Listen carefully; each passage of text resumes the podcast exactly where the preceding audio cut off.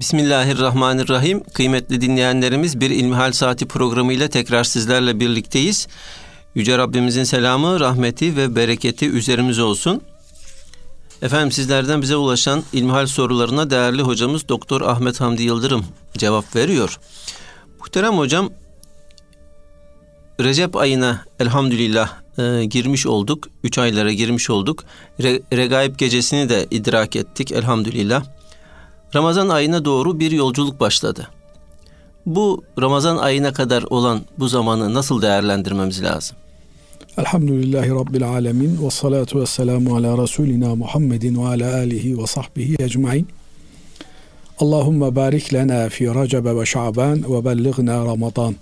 Hazreti Peygamber aleyhissalatu vesselam Efendimiz üç aylar başlayınca yani Recep ayı başlayınca böyle dua etmek üzere dilini alıştırırmış, böyle dua edermiş. Bize de böyle dua etmemizi Efendimiz Aleyhisselatü Vesselam böylelikle öğretmiş oluyor. Allahümme barik lena fi Recebe ve Şaban. Allah'ım Recep ve Şaban ayımızı mübarek kıl. Bereketli kıl bizim için. Bereketli kıl demenin karşılığı Ya Rabbi bu ayın e, himmetini üzerimizde daim kıl. Birazdan bu noktayı açacağım Allah nasip ederse. Ve belligna Ramazan bizi Ramazan-ı Şerif'e kavuştur, ulaştır, erdir diye Efendimiz Aleyhisselatü Vesselam her münasebetle dua ederdi. Biliyorsunuz her zamanın ve zeminin duası farklıdır. Mesela haçta e, ihrama giren veya ümrede ihrama giren kimseler lebbeyk Allahümme lebbeyk duasını yani telbiyeyi okurlar ve şeytan taşlayıncaya kadar telbiyeye devam ederler. E, efendim biliyorsunuz yine Kurban Bayramı'nda e, teşrik tekbirleri getiriyoruz. Bu tekbirler Arefe günü sabah namazıyla başlıyor. Kurban günleri boyunca, teşrik günleri boyunca devam ediyor. Ramazan-ı Şerif'e yaklaştığımız Recep ve Şaban ayında ve hatta Ramazan ayında sıkça yapmamız gereken dua da Efendimiz Aleyhisselatü Vesselam'ın bu duasıdır. Allah'ım Recep ve Şaban'ı bereketli kıl hakkımızda bizleri Ramazan-ı Şerif'e ulaştır. Allahümme barik lena fi Recebe ve Şaban ve bellighna Ramazan. Hani bir ifade vardır e, sevgili hocam. Dervişin fikri neyse zikri de odur diye. Dolayısıyla bir kimse Ramazan-ı Şerif yaklaşıyor. Heyecanını duyuyorsa, o heyecanı hissetmeye başladıysa onun ağzından bu mübarek cümleler dökülür. Niye Ramazan öncesindeki bu iki ayın bereketli olmasını Cenab-ı Allah'tan niyaz ediyoruz, talep ediyoruz. Değerli hocam biliyorsunuz farz namazlarımızın önünde sonunda nafile namazlarımız var, sünnet namazlarımız var. Bazen e, sadece önünde oluyor, bazen sadece e, sonunda oluyor. Özellikle de önünde olan namazlar yani sabah namazından önce iki rekat nafile kılıyoruz. Öğle namazından önce nafile namazımız var. Bunlara ravatip düzenli olarak yaptığımız için ravatip sünnetler deniyor. İkindiden önce var. Ee, bazı mezheplerde e, akşam namazından önce iki rekat namaz var. Yatsı namazından önce iki rekat namaz var. Hanefi mezhebi rivayetlerdeki e, hadislere bakarak akşam namazından önce efendim sünnet namaz kılınmasının e, yeri olmadığı kanaatinde olduğu için akşam namazına direkt namazla başlıyor. Diğer namazlarda farz namazın öncesinde adeta bir ısındırma, bir hazırlık, bir ön çalışma mahiyetinde bir e, namaz kılıyoruz. Tabiatıyla namazın öncesinde namazın şartları dediğimiz namaza şartlanmak, namaza kendisini insanın hazırlaması anlamına gelen bir takım ön eylemlerimiz var. Abdest alıyoruz, kıbleye dönüyoruz, efendim üstümüze bakışımıza bakıyoruz, çeki düzen veriyoruz. Temiz miyiz, değil miyiz onu kontrol ediyoruz. Setre avret tamam mı değil mi? Özellikle de bayanlar hemen işte ev içerisinde bile olsa başına boşörtü takıyor, ayağında çorap var mı ona dikkat ediyor vesaire. Bir hazırlıkla namaza giriyoruz. Bütün bunlar sultanın huzuruna girdiğimizin farkında olmak için bir bugünün ifadesiyle farkındalık oluşturmak için yapılan çalışmalar. Ramazan-ı Şerif de bir Müslüman için ömre bedel bir ay. 11 ayın içe 12 ayın sultanı. Yani 11 ayın üstünde bu ay. Ayların sultanı. Dolayısıyla e, Ramazan-ı Şerif'e farkındalık, şuurlu bir şekilde girebilmek için ön hazırlıklarımızı yapmamız lazım. Nasıl e, farz namazların önünden bir takım hazırlıklar yapıyorsak, farz olan orucun önünden de bir takım hazırlıklar yapmamız lazım.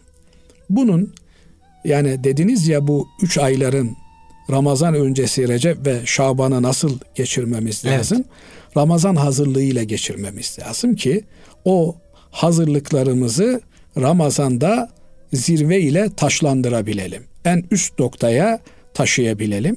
Bunun başında özellikle de insanın maddeten hazırlanması geliyor ki bu da e, oruç yoğun bir programa girmesi anlamına geliyor.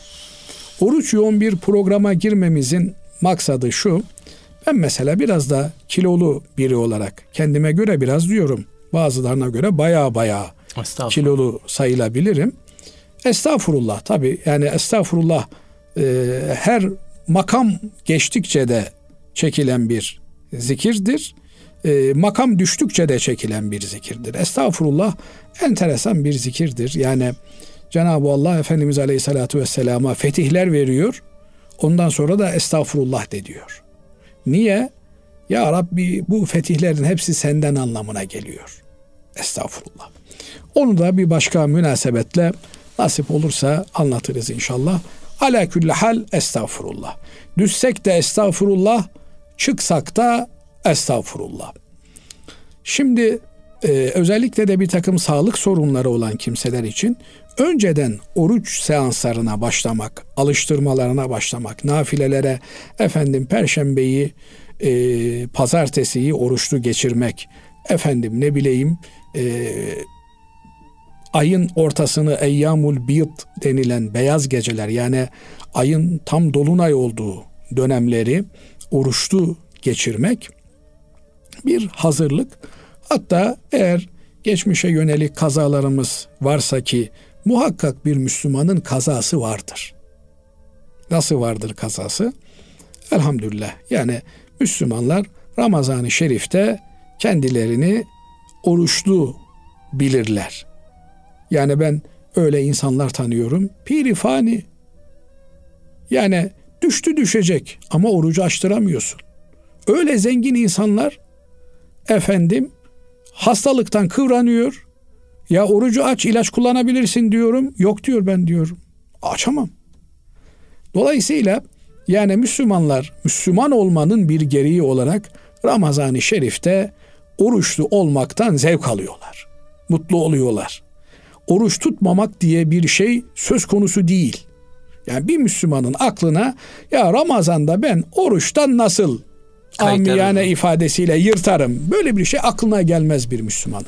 Evet. Ama bir Müslüman gönül ustasıdır aynı zamanda.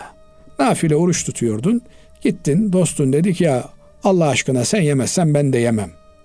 Baktın ki adam sen yemeyince rahatsız olacak. Nafile orucunu bozarsın. Sonra onu vacip olarak kaza edersin.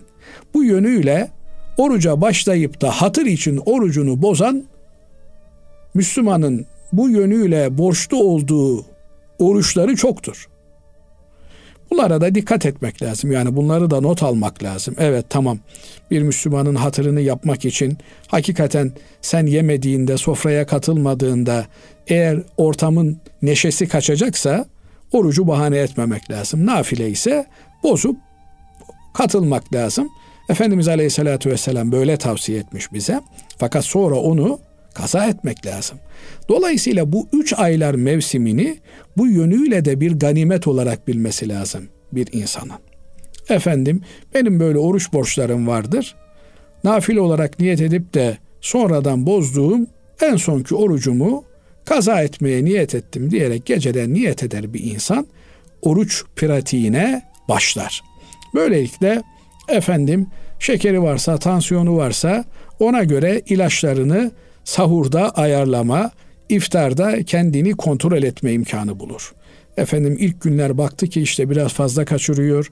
Ona göre Ramazan'da sürekli oruç tutacağımız için bir e, tabiri caizse vücut ayarlarımızı yapmamız gerekiyor. Bu yönüyle Ramazan'dan önce oruç tutmaya hem nafile hem de varsa kaza oruçlarımızı tutmaya gayret etmeliyiz. Bir diğer maddi hazırlık da yapmamız gereken, tabi bunlara ben maddi diyorum ama aslında bunlar hem maddi hem manevi. Yani oruç tutmak sadece bize sağlık olarak geriye dönen faydalar vermiyor. Aynı zamanda bununla beraber çok ciddi bir efendim e, manevi haz veriyor, manevi mükafat veriyor, manevi derece veriyor.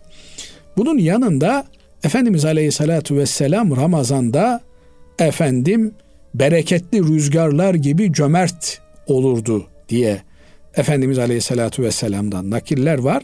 Demek ki Ramazan'da e, insan elindeki imkanları seferber etmeli. Bu da bir anda olmuyor. Yani vermeye alışmak kolay değil.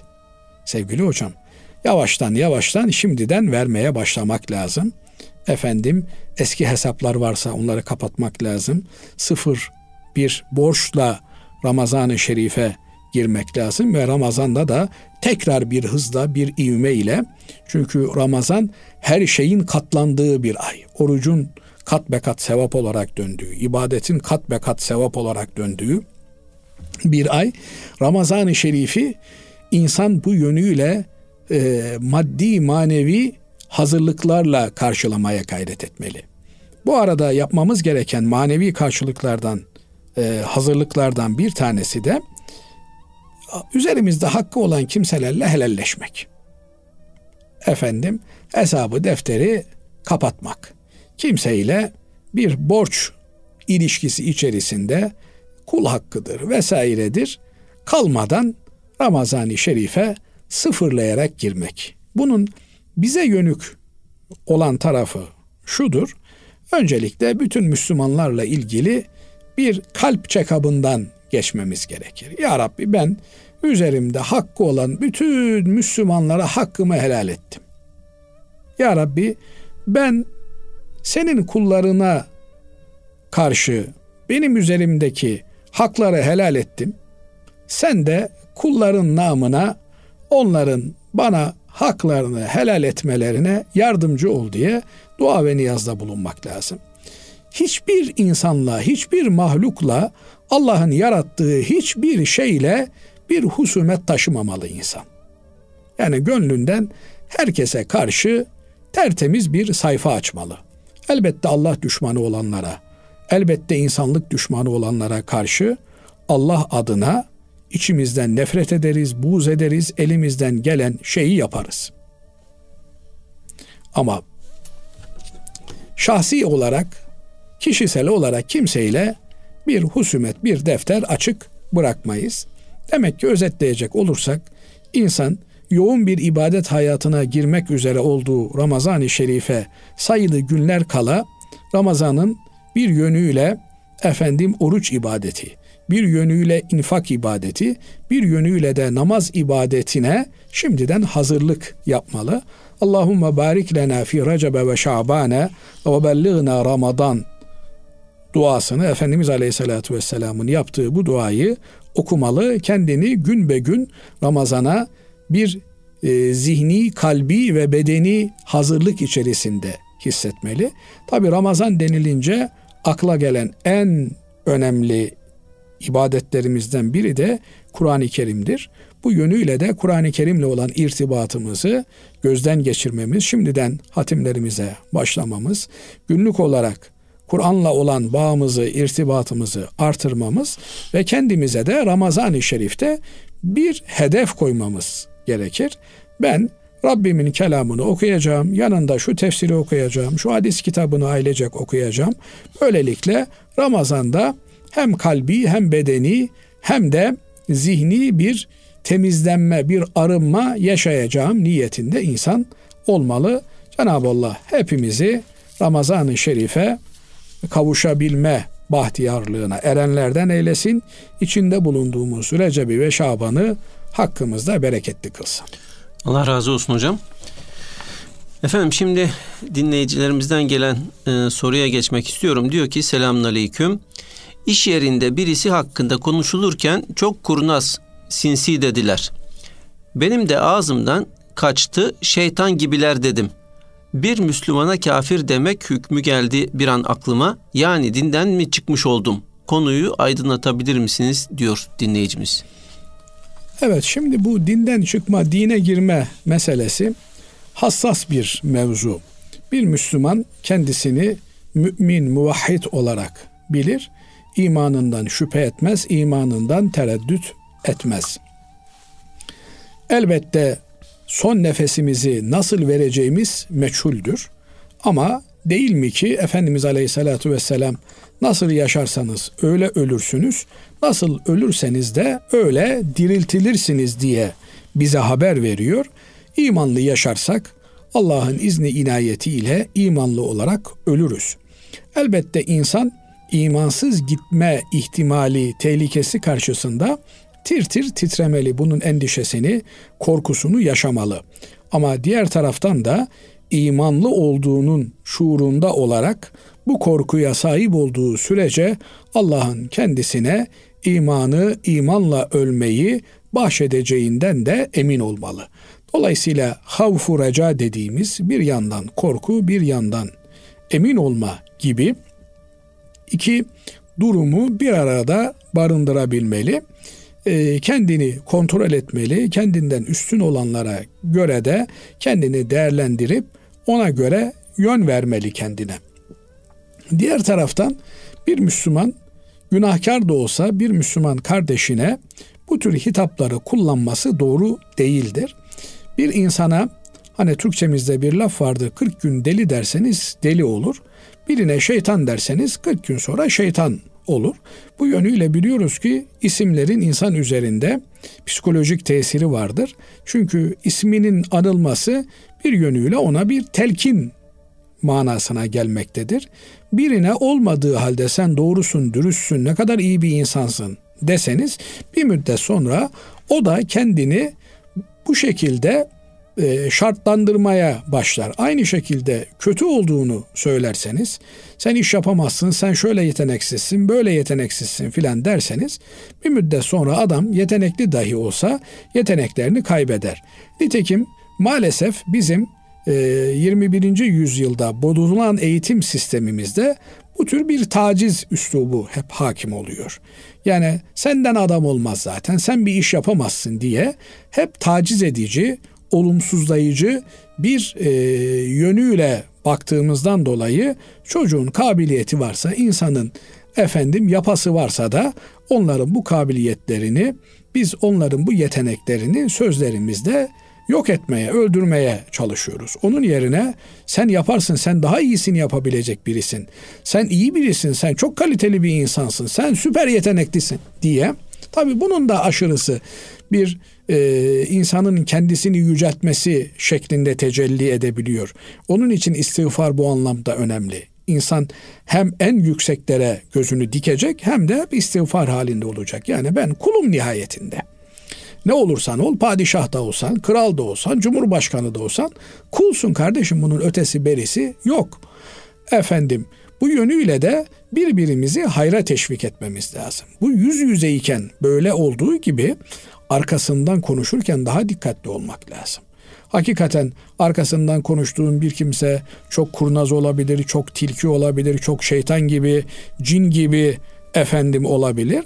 Ama bu yönüyle şey yapmamak lazım. Yani insanları rencide edecek şekilde konuşmamaya gayret etmek lazım. Aksi halde konuştuklarımızın vebali bizim üzerimize tereddüt eder. Ama bu noktada vesveselenmeye de gerek yok. Yani şeytan gibi ifadesi kullanırken şeytanın kurnazlığına arkadaş gönderme yapmış.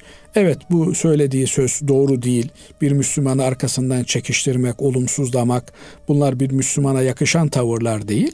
Ama şeytan gibi sen asi olduğun, şeytan gibi dinsiz, imansız olduğun anlamına bir ifade kullanmamış. Dolayısıyla şeytan ifadesi, şeytan gibi ifadesi bazen övme anlamına da kullanılıyor. Yani çok zeki, çok böyle fettan, e, altından girip üstünden çıkar anlamına da kullanılıyor. Mamafi bir Müslümanın e, doğru anlamda bile böyle bir kelimeyi kullanması yakışık değil. Ama ben böyle bir kelime kullandım diye dinden imandan oldum şeklinde bir vesveseye de mahal yoktur. Vesvese en tehlikeli şeydir. Bir insan nasıl Müslüman oluyorsa Allah muhafaza eylesin. Aynı şekilde Müslüman olmanın gereklerini reddetmekle de imandan olmuş olur. Bu tür benzetmeler bu anlamda imanı zedeleyecek bir şey olmasa da bir Müslümana yakışan tavırlar değil. Bir Müslüman eğer bir ikazda bulunacaksa kardeşinin yüzüne karşı bunu söylemeli. Efendim bu yaptığın doğru değil. Sen kendini kurnaz olarak görüyorsun, değerlendiriyorsun. Ama bunun adı kurnazlık değil. Bu sana ileride zarar verir. Yani akıllı insan karşısını daki kişiyi en az kendi kadar akıllı gören insandır. Yoksa ben akıllıyım benim haricimdeki herkes aptal diye bakan bir insan akıllı bir insan olamaz, kurnaz bir insan olamaz. O kendini öyle efendim dev aynasında görüyor demektir. Bir insan ne kadar mütevazı olursa, ne kadar efendim alçak gönüllü olursa Allah katında da insanlar katında da onun makamı, mevkii yücelir. Binaenaleyh e, bir Müslüman hem bir yanıyla izzetli olacak, vakarlı olacak, efendim Müslüman şahsiyetini barındıracak, bir yönüyle de dengeli, mütevazı bir şekilde olacak. Tabiri caizse gönlünden herkesi kendinden üstün görecek ve ona göre muamele edecek. Ama din iman meselesi olduğunda da asla bir taviz vermeyecek. Rabbim razı olduğu kulları zümresine bizleri de ilhak eylesin. Dengeyi koruyabilmeyi hepimize nasip ve müyesser eylesin. Allah razı olsun kıymetli hocam. Efendim şimdi kısa bir araya gidiyoruz. Aradan sonra kaldığımız yerden devam edeceğiz. Kıymetli dinleyenlerimiz İlmihal Saati programımıza kaldığımız yerden devam ediyoruz. Muhterem hocam e, dinleyicimiz şöyle e, bize yazmış. Ben Şafii mezhebindenim ve Şafii mezhebinde guslün farzları arasında bedende bir necaset varsa giderilmeli hükmü de var. Ama ben bu farzı yerine getireceğim diye uğraşırken fazlaca su harcanıyor. Mesela gusül için yıkanacağım yere girerken akmakta olan suyun altına girsem belki o bedenimdeki necaset o suyla beraber gidecek ama ben öyle değil de önce eğer varsa necasetleri temizlemeye çalışıyorum. Acaba bu farzı yanlış anlamış olabilir miyim? Evet yani e, Hanefi mezhebinde de üzerin, üzerinde bir necaset varsa önce onu temizleyeceksin. Yani bu hangi mezhepte olursa olsun e, mantıken baktığında üzerinde bir pislik varsa o pislikle beraber sen temiz olmuş olmazsın. Dolayısıyla önce e, hele de bugün günümüzde sabunu var, efendim e, lifi var vesairesi var. Bunlarla insan bütün vücudunu sabunlayıp nasıl işte e, haftada bir, üç günde bir, kimi her gün sabah akşam duş alıyorsa ve insan hiç olmazsa haftada bir sabunla, lifle efendim vücudunu tamamen temizleyerek sabunla üzerindeki kirleri arındırarak ondan sonra baştan aşağıya su dökünür, sağına dökünür, soluna dökünür. Böylelikle abdestini almış olur. Bunu e, yani bir insan üzerindeki kiri nasıl çıkartır meselesi önemli. Üç mezhebe göre Hanefilerde, Şafilerde ve Hanbelilerde necasetin üzerine su döküldüğünde eğer necaset gitmişse bu temiz olmuş sayılır. Asıl olan e, vücuttan necasetin izinin kalmamasıdır. Bu yönüyle baktığınızda da hangi necaset olursa olsun suyun karşısında vücuttan akıp gider. Belki katı bir necasetse ovalamayla gider. Ma mafi Maliki mezhebi katı necasette olsa, görünmeyen necasette olsa, efendim manevi necasette olsa vücudu muhakkak olmak gerektiği kanaatindedir.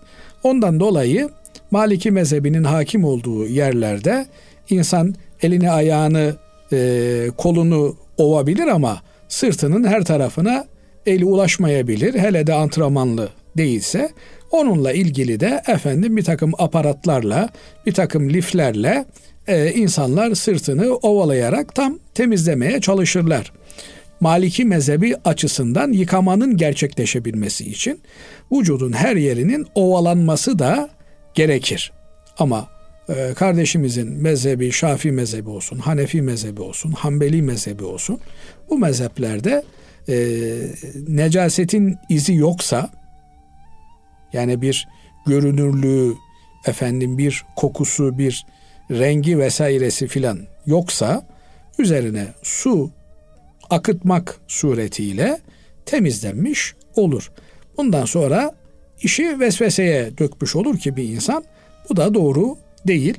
Bir insan e, suyun altına girdi mi e, temizlenmiş olur. Yeter ki su bütün vücudundan geçmiş olsun. O da eskiden belki maşrabayla insanlar bir eliyle döküyor, bir eliyle efendim suyu ulaştırmaya çalışıyor. Biraz daha zordu. Şimdi efendim e, yukarıdan su akıyor. Bu şekilde insan önce başını sonra sağ tarafını sola, sol tarafını tutmak suretiyle iki eliyle suyu vücudunun her yerine ulaştırmaya çalışır. Dikkat edilmesi gereken en önemli unsur bence burada israfa kaçmamaktır. Yani suyu e, durmaksızın kullanmamak onun yerine efendim bir ıslatıp insan vücudunu her tarafını sabunla temizledikten sonra ikinciye o üzerindeki sabunu durulamak için akıtır. Sonra yine kapatır. Efendim peşinden de güzel bir abdest alır. Nasıl namaz için abdest alıyorsa öyle abdest alır. Ağzına burnuna su verir, yüzünü yıkar, ellerini kollarını yıkar, başını mesheder, ayağını yıkar.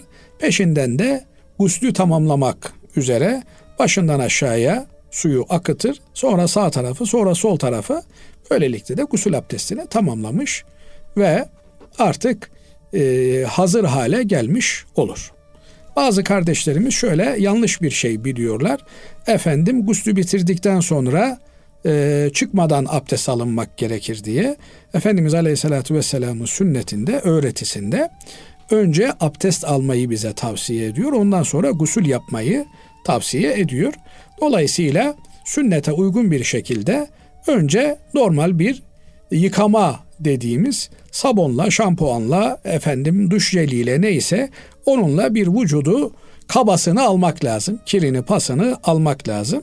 Sonra güzel bir namaz abdesti alıp peşinden de gusül abdesti yani başından sağ tarafından ve sol tarafından suyu akıtmak suretiyle vücudun her tarafına suyu ulaştırmaya gayret etmek gerekir. Evet. Allah razı olsun. Efendim şimdi diğer bir sorumuz şöyle. Bir Müslüman trafikte nasıl seyreder, nasıl davranır? Yaya, bisiklet, motosiklet, araba, trafik kuralları ve kul hakkı konularını aracılığınızla dinlememiz gerektiği kanaatindeyim diyor dinleyicimiz. Estağfurullah. Yani bugün özellikle de İstanbul gibi büyük şehirlerde trafik hakikaten e, tasavvufi ifadeyle seyr-i sülükün tamamlanacağı ortamlardır. Yani e, insanlar e, maalesef içinde bulunduğumuz çağda ve içinde bulunduğumuz coğrafyada gittikçe e, bencilleşmeye başlıyorlar. Herkes kendini önceliyor. Efendim ben bir an önce gideceğim yere gideyim. Diğerleri ne olursa olsun. Oysa her şeyin bir usulü ve adabı var. Burada yol adabı dediğimiz şey önemlidir. Biz adabı, usulü Kur'an-ı Kerim'den öncelikle öğreniyoruz. Efendimiz Aleyhisselatü Vesselam'ın hadislerinden öğreniyoruz. Sonra da sahabe efendimizin tatbikatından ilk üç asrın tatbikatından öğreniyoruz. İlk üç asır bu yönüyle önemlidir. Çünkü Efendimiz Aleyhisselatü Vesselam en hayırlı çağ benim içinde bulunduğum çağdır. Sonra bizden sonra gelenler, sonra onlardan sonra gelenler diye ilk üç çağı, ilk üç nesli, ilk üç kuşağı hayırlı olarak yad etmektedir. Hocam şimdi orada işte e, yani bizim bildiğimiz manada asır mı yani yüzyıl mı yoksa işte bahsettiğiniz gibi kuşak mı? Şimdi Efendimiz Aleyhisselatü Vesselam batın kelimesini kullanıyor orijinali. Batın Türkçemizde de kullanılıyor. Yani bir kuşak demek. Dolayısıyla e, ben birinci, 20 yıl gibi biliyorum hocam. Bir birinci nesil, ikinci nesil, üçüncü, üçüncü nesil. nesil. Bu da nasıl hesap ediliyor? E, Efendimiz Aleyhisselatü Vesselam'ı görenler sahabe kuşağı, sahabe nesli. Onları görenler tabi'in nesli. Onları görenler de tebe-i tabi'in nesli. Evet. Dolayısıyla bir kimse Hazreti Peygamber'i görmüşse birinci kuşaktan. Efendimiz Aleyhisselatü Vesselam'ı görememiş. O bahtiyarlığa nail olamamış. O fazileti elde edememiş.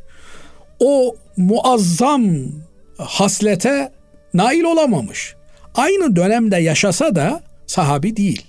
Mesela özellikle de e, bizim memleketimizde tanınan şekliyle Veysel Karani Hazretleri yani Üveys el Karani e, Efendimiz Aleyhisselatü Vesselam'ı ziyaret etmek için evine kadar gelmiş evinde bulamamış. Dolayısıyla Hazreti Peygamber aleyhissalatü vesselam'ı görme şerefine nail olamamış. Ama Efendimiz aleyhissalatü vesselam ondan bahsetmiş. Yapabiliyorsanız duasını alın demiş. Bu yönüyle de tabi'in neslinin yani sahabeyi gören neslin en büyüğü olarak kabul edilmiş. Öyle olmakla beraber sahabe neslinin en faziletçe aşağı derecede olanına kıyas edildiğinde, onunla değerlendirildiğinde arada fersah fersah fark olduğu kitaplarımızda geçiyor. Dolayısıyla burada e, bakılacak olan olay şudur. Sahabe mi? Yani peygamberi görmüş mü? Yok. Peki sahabeyi görmüş mü? Mesela İmam-ı Azam Ebu Hanife için sahabeyi gördüğü söyleniyor. O zaman ikinci kuşaktır. Evet efendim İmam-ı Azam'ı görenler onlar da üçüncü kuşak. Yani onlar tebe-i tabi'in, tabiine tabi olmuşlar. Bir adam efendim peygamber zamanında yaşayıp peygamberi görmemişse, tabi'in zamanında yaşayıp sahabeden kimseyi görmemişse, tebe-i tabi'in zamanında yaşayıp onlardan kimseyi görmemişse, dolayısıyla bu fazileti elde etmiş olmaz.'' Burada önemli olan onların feyzinden feyiz almaktır. Yani e, burada da şu söz konusu oluyor. Demek ki insan kimlerle oturup kalkarsa onların bir inikası söz konusu oluyor. Bundan dolayı sadıklarla, salihlerle, iyi insanlarla oturup kalkmak tavsiye ediliyor. Bugün pozitif enerji diyorlar. Yani bir insan geliyor meclise pozitif enerji yüklü. Herkes şen şakrak hale geliyor. Bir insan da geliyor efendim e, sirke satıcısı gibi yüzü asık, yüzünü buruşturmuş. İnsanlar onu gördükçe kaçacak delik arıyorlar.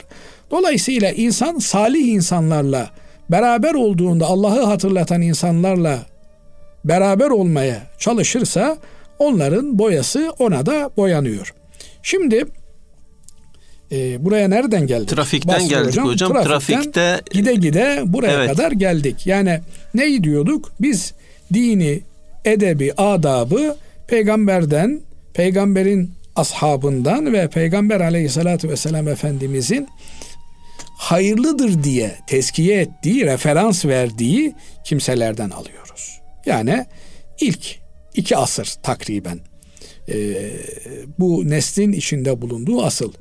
E, şimdi baktığımız zaman yol adabına Efendimiz Aleyhisselatü Vesselam bir defa yolu kapatmayı bizlere yasaklıyor. Yani yolda giderken eğer akıcı bir yolsa durup park etmek gereksiz yere, efendim bekleme yapmak, duraksama yapmak, trafiğe mani olmak bunlar yasaklanmış. Bazen bakıyorsunuz bir caddeden geçerken abinin bir tanesi, ablanın bir tanesi yolcu indiriyor. Biraz gayret etse kenara düzgün bir şekilde arabasını bırakıp yolcusunu indirebilir, alabilir veya yükse yükünü alabilir, indirebilir ama öyle yapmıyor. Arkadan akan trafiği kesecek bir şekilde efendim iki dakikaya iki dakikada ne olur iki dakika bekleseniz. Ama bu iki dakika bekleseniz ne olur diyen mübarek kardeşimiz kendisi beklemeye sıra gelince iki saniye beklemeye tahammül edemiyor. Demek ki en temel kural sana nasıl davranılmasını istiyorsan öyle sen de davran. Yani empati yapmak lazım. İkincisi en temel kurallarımızdan bir tanesi def-i mefsedet celbi maslahattan mukaddemdir. Yani kimseye zarar vermeme öncelikle bu ilkeyi benimsemek lazım. Dolayısıyla eğer bir yerde trafik kilitlenecekse bir dakika bile olsa akan bir trafiği meşgul edecekse bir insan öncelikle buna sebebiyet vermemeye dikkat etmeli. Efendim kendisi şahsi menfaatini belki 100 metre ileriye park ederek belki 2-3 adım daha fazla taşıma zahmetine katlanmak suretiyle ama oldu ya bir yaşlı insanı başka türlü bir imkanınız yok. Her tarafta araçlar var. Yani o yolun ortasında durarak indirmek durumundasınız. Hemen ona göre tertibatınızı alıp en kısa bir şekilde sonra da usulüne uygun bir şekilde arkadakilerden de özür dileyerek evet sizin yaşlınızdır. Herkesin yaşlıya saygı göstermesi lazım. Ama yaşlıya saygı gösterildiğinde yaşlının veya ona hizmet edenin teşekkür etmesine mani bir durum değildir bu.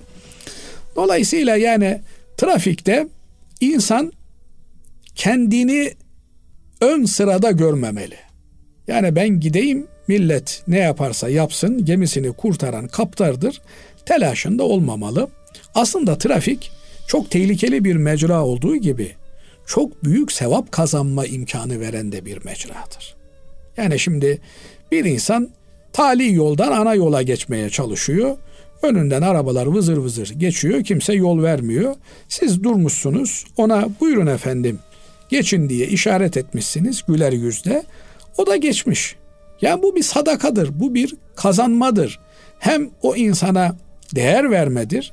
Hem tebessüm yaparak, tebessüm ederek ona yol vermiş olmanız bir kazançtır. Dolayısıyla Müslüman bu tür kazançları ihmal etmemeli.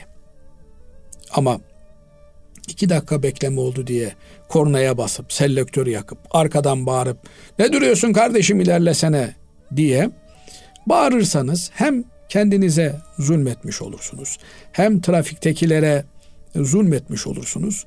Trafikte insan o direksiyonun başına geçince Basri hocam kendisini o arabanın hakimi, kralı zannediyor. Ben basarım giderim kardeşim. Yok. Yani araç da bize bir emanet. Diğer araçlar da bir emanet, milli servet. Dolayısıyla Allah bir nimet vermiş. Bu nimeti Allah'ın diğer kullarının hukukuna da riayet ederek kullanmak lazım. Ben e, bir yönüyle e, trafiğin bir nefis terbiyesi vasıtası olduğunu, bir yönüyle de bedavadan sevap kazanma aracı olduğunu. Yani düşünsenize e, özellikle de işte trafikte acemi olan birine yol vermeniz, ona öncelik tanımanız, efendim e, insanları taciz etmemeniz veya arkadan işte bir adam belli ki dörtlüleri yakmış acelesi var. Sağa çekilmeniz, yol vermeniz. Bunlar e, yani çok basit bir şekilde büyük sevapların kazanılabileceği alanlar olarak görülmeli, değerlendirilmeli. Bir insan özellikle de bu tür şehir hayatının olduğu yerlerde, bu tür stresin yoğun olduğu yerlerde Efendimiz Aleyhisselatü Vesselam'ın şu hadisi şerifini unutmamalı. Allah için kardeş olunuz diyor. Ve la.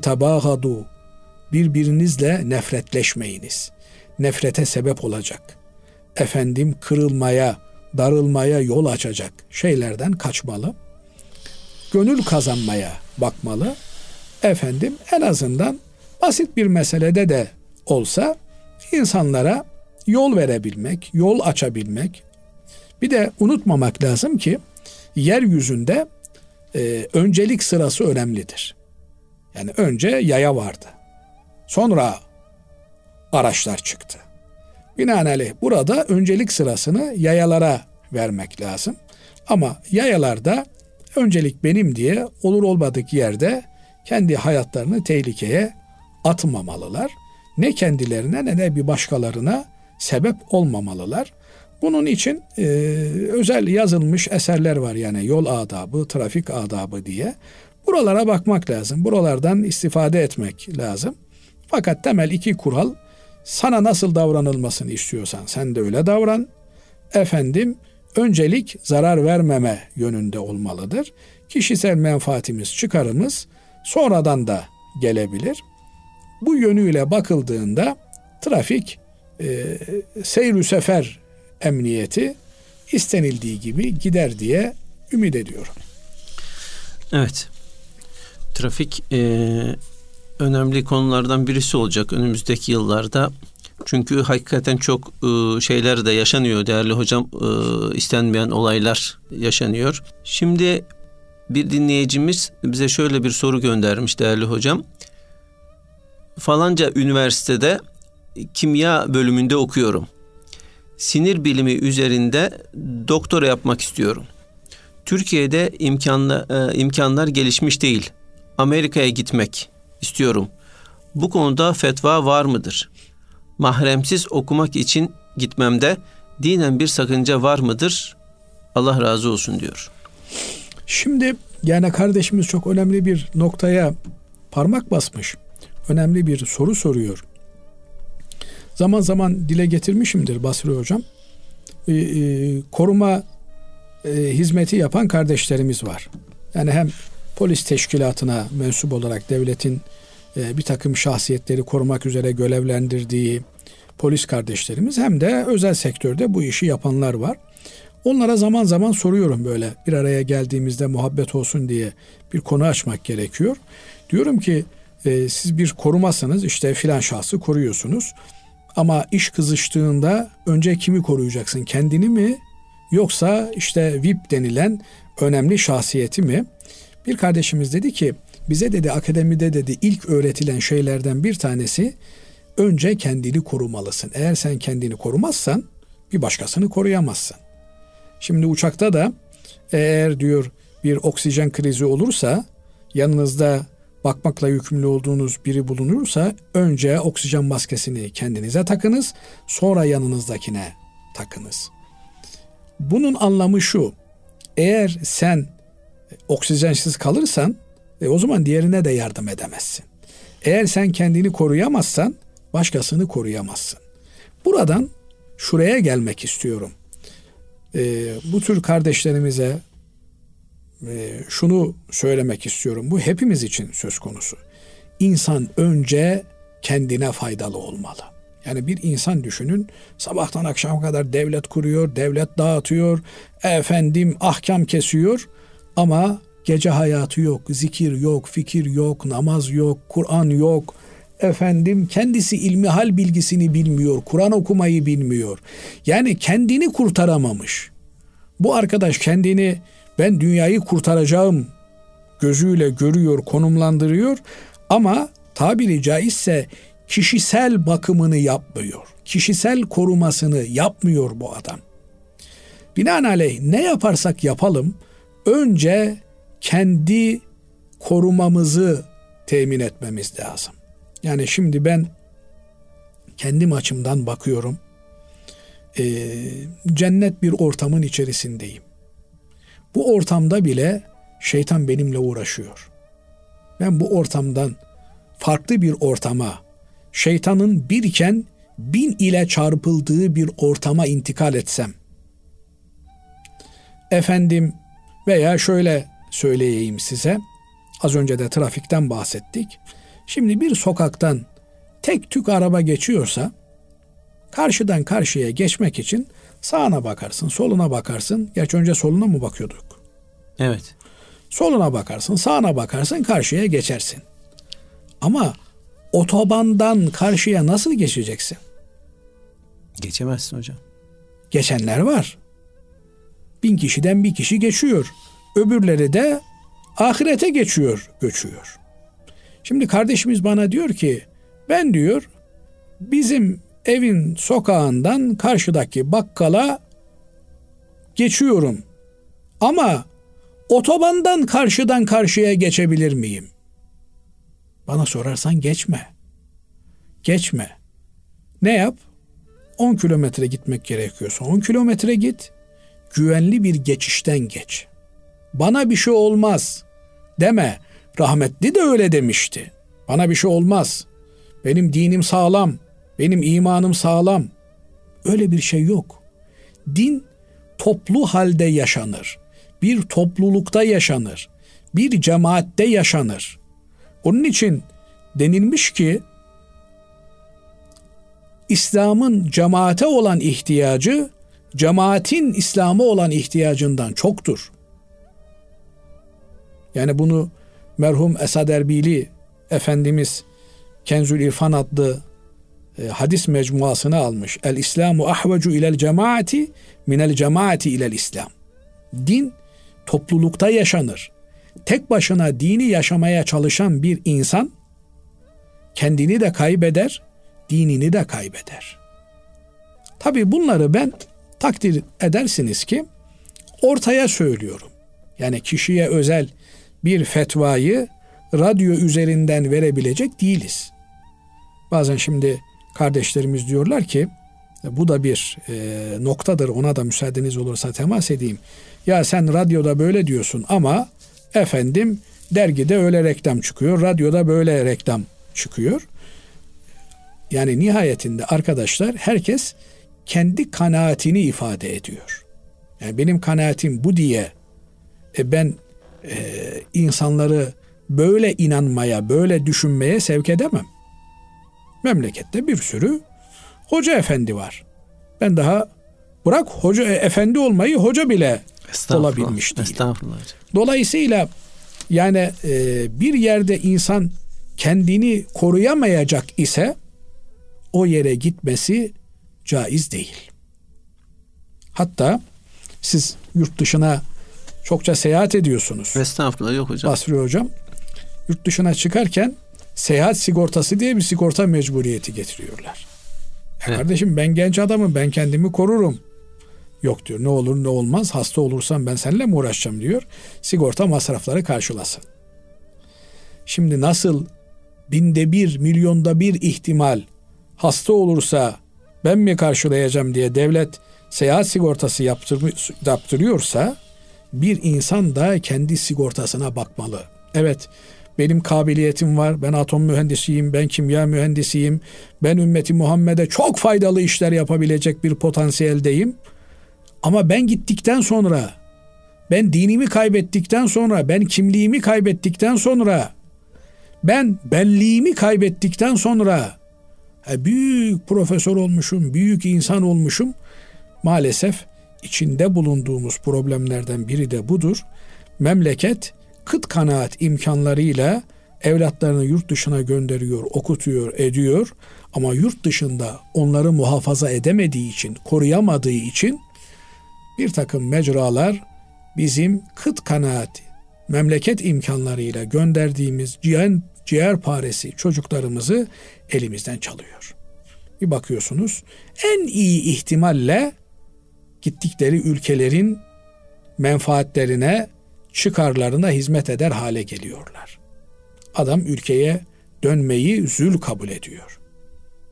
Yani hazır tersine beyin göçü başlamışken devlet bütün imkanları seferber etmişken ben ne yapacağım diyor Türkiye'ye gidip de.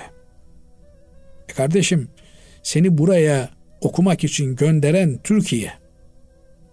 Hasılı kelam yani bu noktada e, benim git veya gitme dememden daha ziyade bu kardeşimizin kalbine bakıp ben Müslüman kimliğimi, ben kendi öz benliğimi bu gittiğim yerde koruyabilir miyim?